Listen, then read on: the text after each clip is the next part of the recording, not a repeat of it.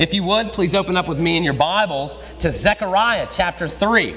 Zechariah chapter 3. We've been in this sermon series for a little while now, uh, a march through Haggai and now in Zechariah.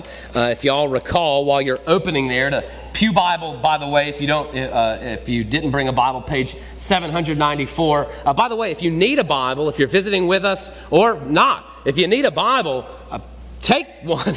Y'all can have it. Uh, we'll give it to you. Just let us know. That way we can stick one back there. Uh, and so if you need one, take one. If y'all at home viewing need one, we'll send you one. Just let us know. Uh, these Pew Bibles and all the Bibles are for God's people and those who are desirous to learn more of God. But uh, while you're opening up there to, to Zechariah, remember that we are in this uh, sermon series, Homecoming and Heart Checks. And I'll tell you what. I got a heart check this last week. You know, sometimes maybe y'all might be able to resonate. Uh, maybe I'm just revealing something of myself. But, you know, you might have a week where you feel a little scrubbed, a little raw. Maybe some of your weaknesses were revealed, either by yourself or by others, or something like that. And you think, Lord, I've just got to pause and I've got to pray to you. Uh, it's, a, it's a heart check. It's, it's uh, sometimes Rebecca and I kind of jokingly will we'll call it a heartitude, right? Being kind of corny, but we need to have a better heartitude. We, sometimes our children need to have better heartitudes too, but uh, usually it's us, right?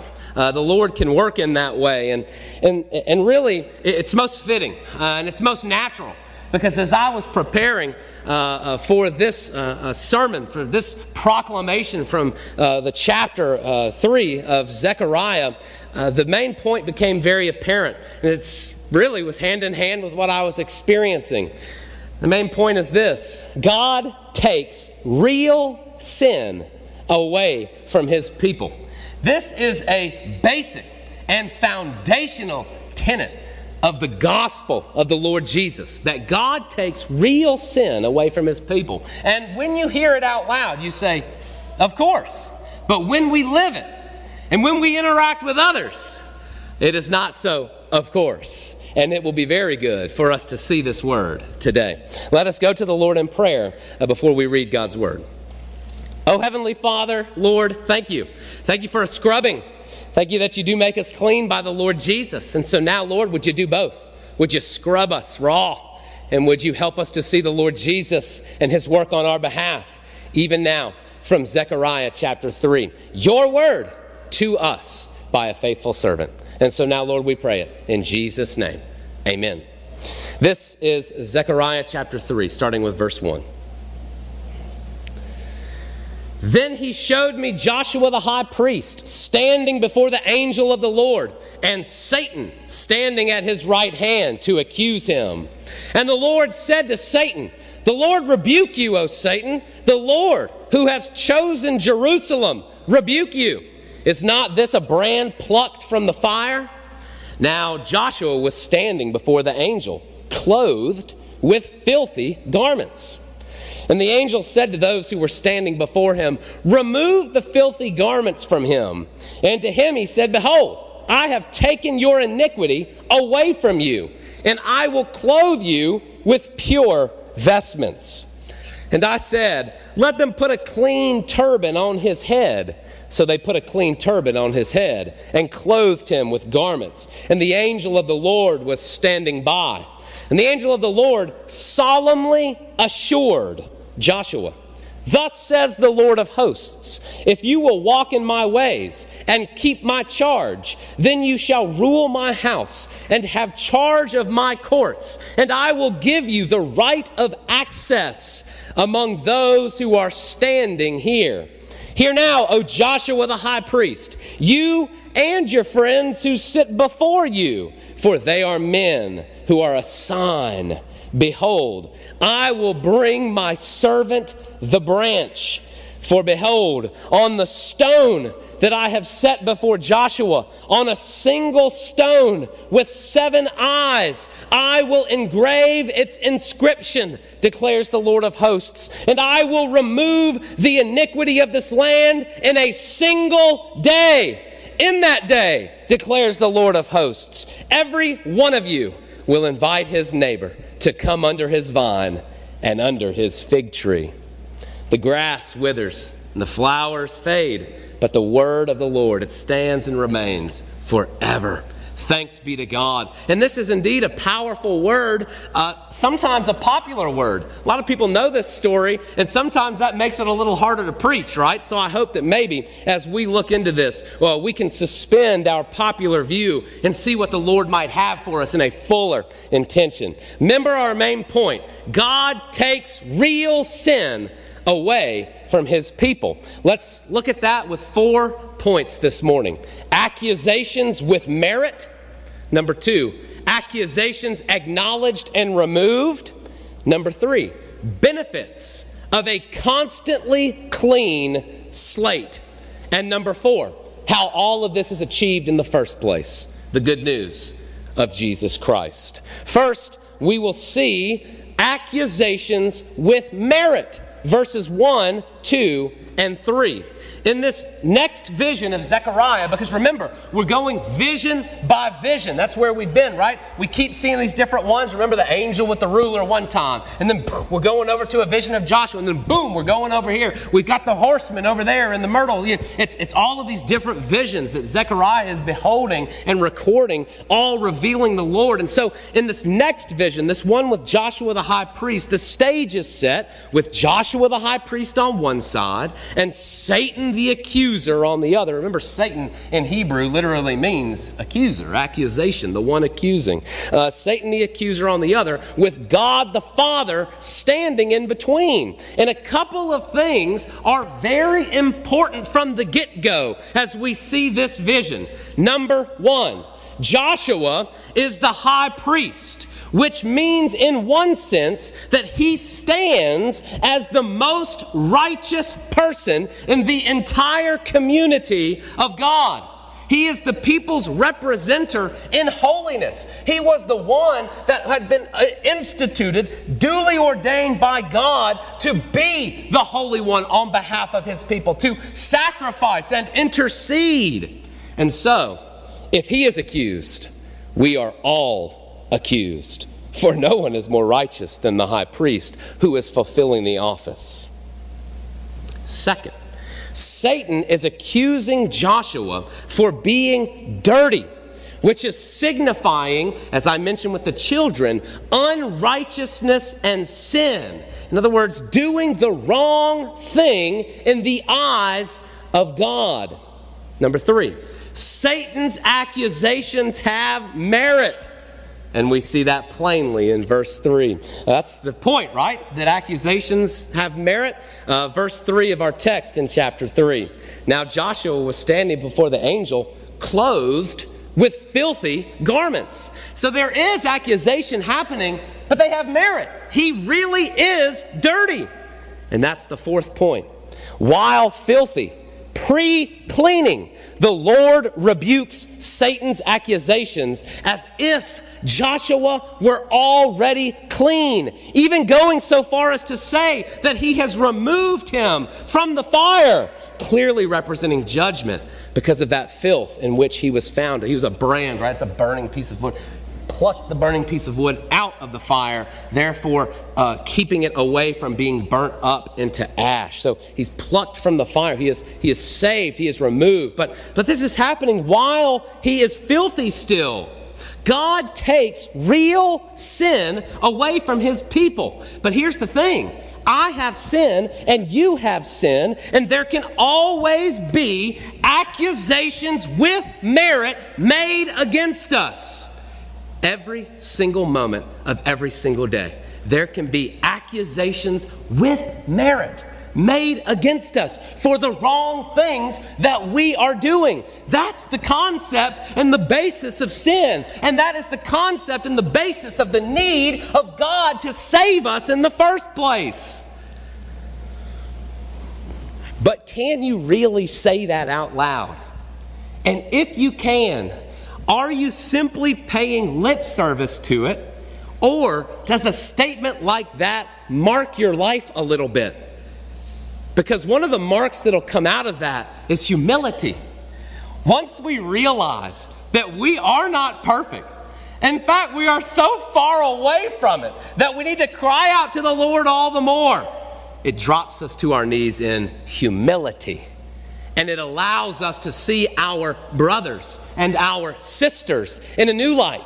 Even those ones who we might be saying, they're sinning. Point the finger, look at those sinners. Right. That's the point. We are sinners, one and all, in need of the gospel of Jesus Christ.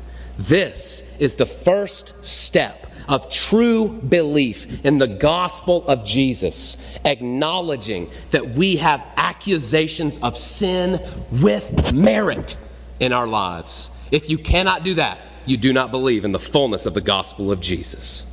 Secondly, we also see accusations acknowledged and removed. So we've got accusations with merit, but now we see them acknowledged and removed by God. Verses 4 and 5. Satan has been rebuked already. Accusation from him, therefore, has been done away with. But the merit of the accusation remains. Joshua is still in dirty and real clothes. It's a fact. And it's even acknowledged by God through his messenger. Remove the filthy garments from him. In other words, he's really got him on. It wasn't, it wasn't Satan has been lying to you, dear one. Do not believe him.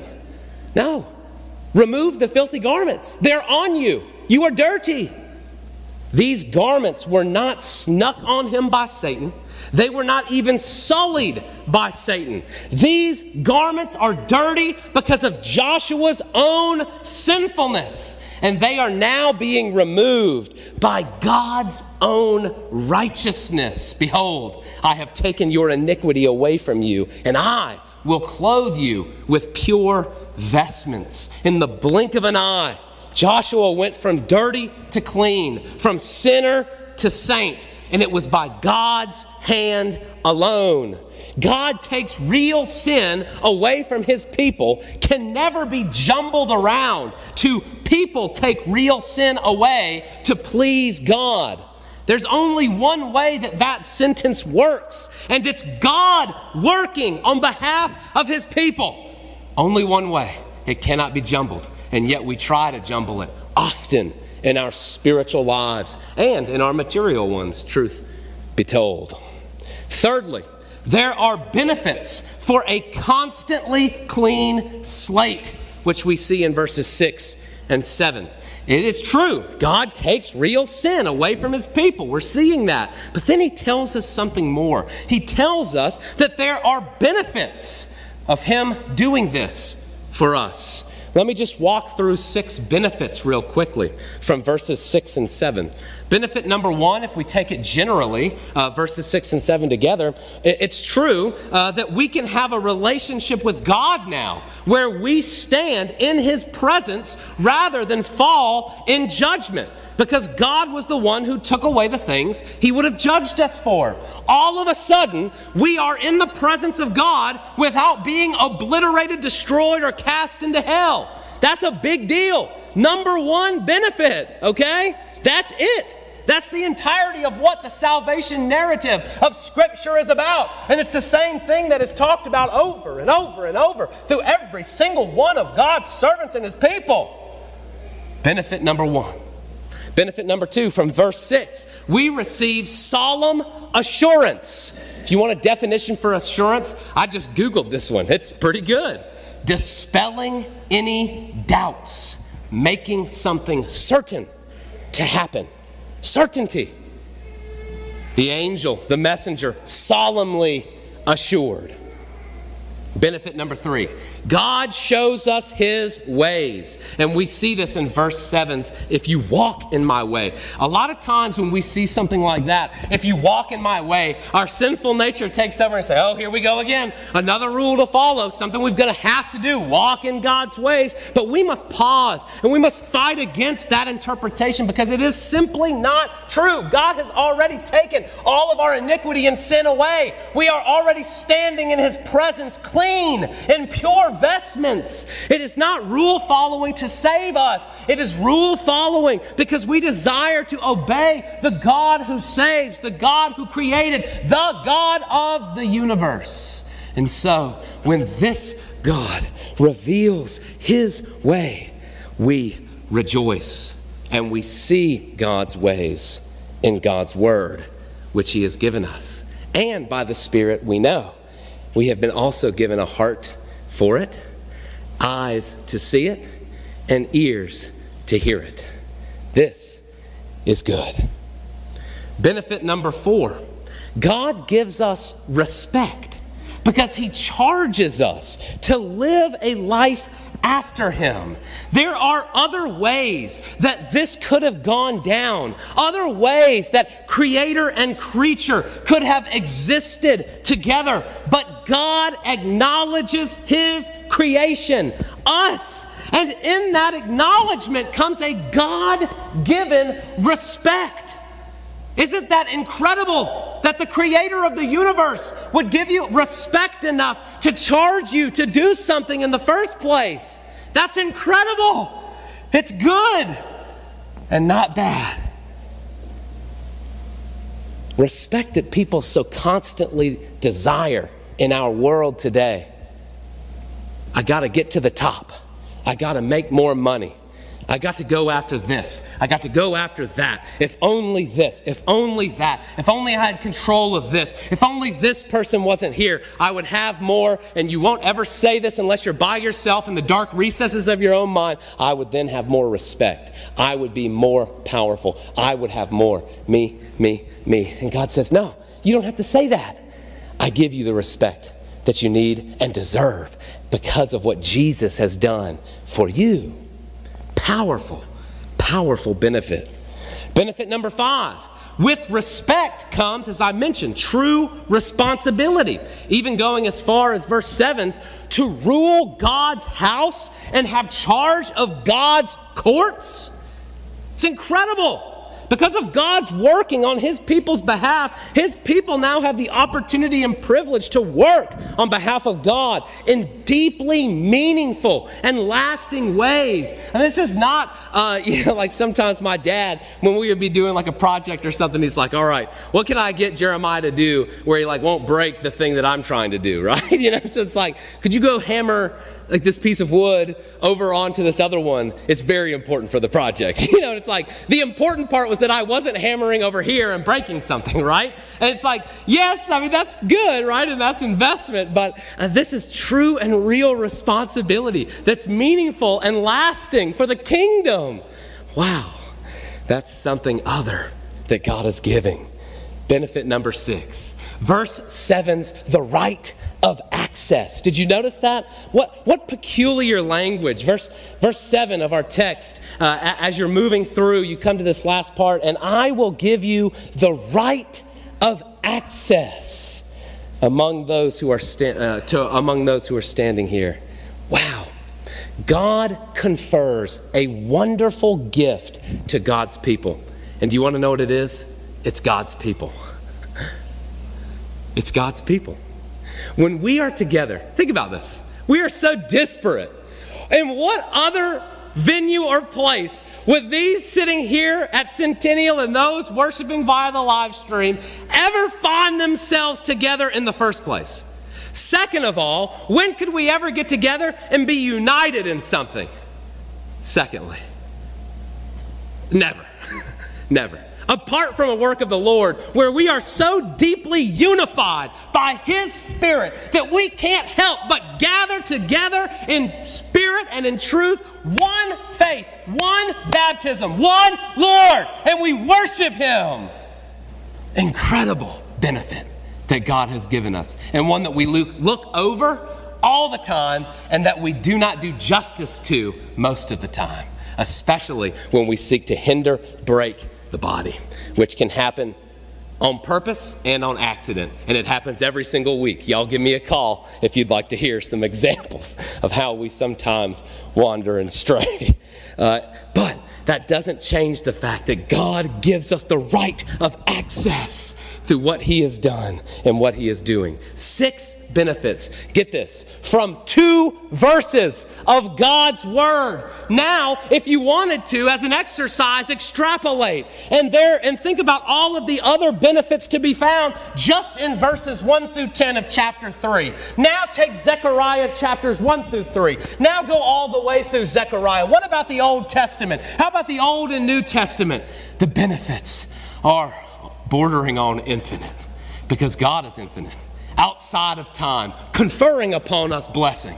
That is a mind bender and one that is truly awesome in the fullest of senses. God takes real sin away from his people, and there are benefits that come from this constantly clean slate. Fourthly, God gives us the answer to how all of this is achieved, and it is the good news of the Lord Jesus Christ. 8, 9, and 10 of our passage this morning. Why does the high priest exist? Why do the people of God exist? A good answer It's one that maybe some of you are familiar with. It's almost cheesy, but it's so good that you can't help but say it. We exist to glorify God and enjoy Him forever. And one way we glorify God is by revealing Him and His works. Chapter 3, verse 8. Hear now, O Joshua the high priest, you and your friends who sit before you, for they are men who are a sign. They are a sign the priests, the people of God. They are a sign revealing something. We make a hard transition in verse 8. And I, you probably noticed it, right? When we're reading, you're probably thinking in your mind, okay, I'm tracking. I'm tracking with the reading of God's word. This sounds good. We're down to earth. This makes sense. Okay, Satan's accusing, but you know that's okay. You know we're feeling this right, and then boom, you get a branch, you get a uh, you get a rock, you get a rock with seven eyes, and it's like boom, done. Right with a couple verses, you think, all right, you lost me. Right? It happens that fast. There's a huge transition, a hard transition in verse 8 into full salvation revelation. What we had in verses 1 through 7 was indeed salvation revelation through God's many instituted means and measures. We see things that are revealing Jesus. We see God's words. I'm going to take away your sin. Okay? So it's, it's explicit there too. But what we get is this hard transition that's so obvious to the ears. What we get is an unfiltered proclamation of the coming Lord Jesus in prophecy. Let's march through some of those words that you heard because it's going to be very helpful and it's not going to be as confusing because Jesus is who the branch is. Isaiah chapter 11, verses 1 and 2. There shall come forth a shoot from the stump of Jesse, and a branch from his roots shall bear fruit and the Spirit of the Lord shall rest upon him the Spirit of wisdom and understanding, the Spirit of counsel and might, the Spirit of knowledge and the fear of the Lord. Jesus is who the stone is. Daniel chapter 2, verses 44 and 45. And in the days of those kings, the God of heaven will set up a kingdom that shall never be destroyed, nor shall the kingdom be left to another people. It shall break in pieces all these kingdoms and bring them to an end it shall stand forever, just as you saw that a stone was cut from a mountain by no human hand and that it broke in pieces the iron, the bronze, the clay, the silver, and the gold. A great God has made known to the king what shall be after this. Listen to Daniel's words to King Nebuchadnezzar. The dream is certain, and its interpretation sure. That is who the stone with seven eyes is Jesus himself. In Revelation chapter 5, there is a question posed Who is worthy to open the scrolls? John, the apostle, has seen a great vision of a heavenly throne room. And in this, uh, uh, in this king's hand is a scroll, and there is something there, but that there is much weeping. No one can open the scroll. Revelation chapter 5, verses 5 and 6. And one of the elders said to me, Weep no more. Behold, the lion of the tribe of Judah, the root of David, has conquered, so that he can open the scroll and its seven seals. And between the throne and the four living creatures and among the elders, I saw a lamb standing as though it had been slain with seven horns and seven eyes, which are the seven spirits of God sent out into all the earth. Even more, Revelation 5, verses 9 and 10, they sang a new song, saying, Worthy are you to take the scroll and to open its seals, for you were slain, and by your blood you ransomed people for God, for every tribe and language and people and nation, and you have made them a kingdom of who? Of priests to our God, and they shall reign on the earth, almost as if they were making decisions in the courtroom, almost as if they were ruling as God has promised in Zechariah. God says that the real sins of his people, the iniquities of this land, will be removed in a single day. Jesus is the who that can do and did this in a single day. Hebrews chapter 10, verses 10 through 14. And by that, we will have been sanctified through the offering of the body of Jesus Christ once for all. And every priest stands daily at his service, offering repeatedly the same sacrifices, which can never take away sins. But when Christ had offered for all time a single sacrifice for sins, talking about his own body, he sat down at the right hand of God, waiting from that time until his enemies should be made a footstool for his feet. For by a single offering he has perfected for all time those who are being sanctified. God takes real sin away from his people through the person and work of the Lord Jesus Christ. That is what's being represented with those images. It is a reality of Jesus, prophecy of that which will come and for us has come and been completed. And that immense reality leads to a true spiritual rest that humanity, that us here, right now, that we are so desperate for. Uh, this last Bible verse, it's famous for a lot of different reasons. And in that day, is verse 10. In that day, declares the Lord of hosts, every one of you will invite his neighbor to come under his vine and under his fig tree. This uh, prophecy, this line, is actually mentioned in several of the prophets of the Old Testament. Uh, somebody who's famous for saying it a ton is George Washington. George Washington, first president, right? One of the greatest generals uh, of, of really all time. When you think about what he did and his exploits, and not only on the battlefield, but also in the battlefield of politics and setting this thing up. And one of the biggest battles that he had, right, was to not become king. If you know the story, you know the people thought that there was no way the nation could survive without Washington. And Washington said, No, I think you got it. I think you've got it.